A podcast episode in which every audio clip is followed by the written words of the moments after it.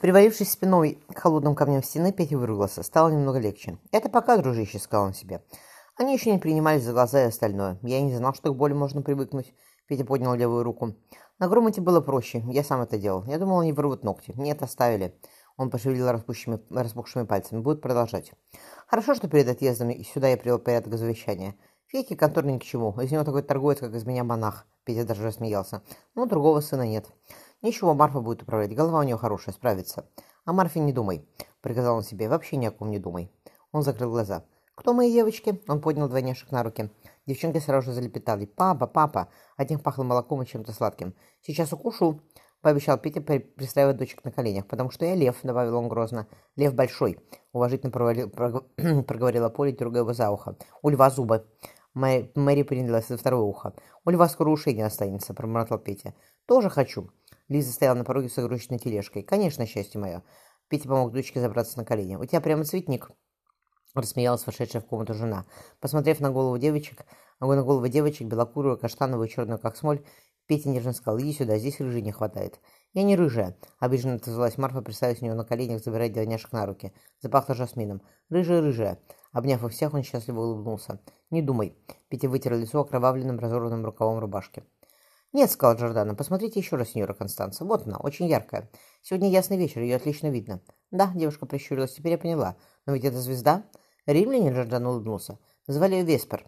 Она появляется и с утра. До времен Пифагора считали, что это два разных небесных тела.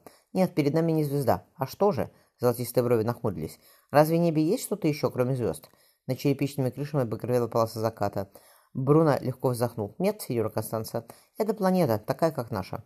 Он и не знал, что можно так широко распахнуть глаза. «Как луна?» Девушка указала на тонкий серпик. «Нет, луна наш спутник. Она вращается вокруг Земли. Поэтому на море бывают приливы и отливы. Джордан заметил, что Констанция краснеет. Еще тоже кое-что зависит от движения Луны, смешливо сказал он, видя, как зарделась девушка. Но эта планета, он указал на горизонт, значительно дальше от нас.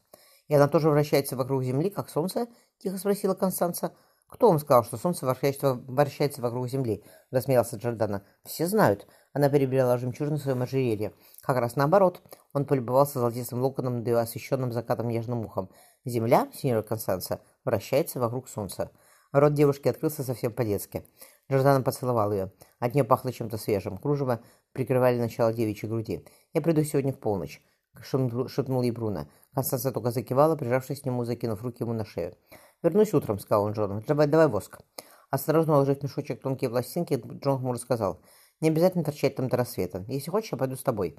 Я подожду, что тебе потом ночью одному не возвращаться. Может, ты сам все сделаешь?» — разъяренно сказал Джордана. «Если она для меня подняла юбкой, как ты выражаешься, то и для тебя подымет. Хотя ты семейный человек, тебе нельзя. Иди уже», — велел Джон.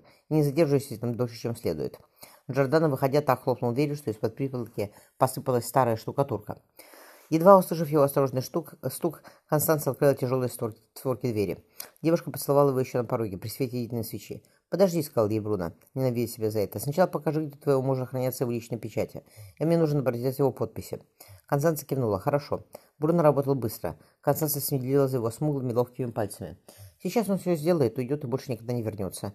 Господи, пусть он хоть, пусть он хоть ненадолго задержится, пожалуйста. Мне больше ничего не надо. Пусть хоть ненадолго».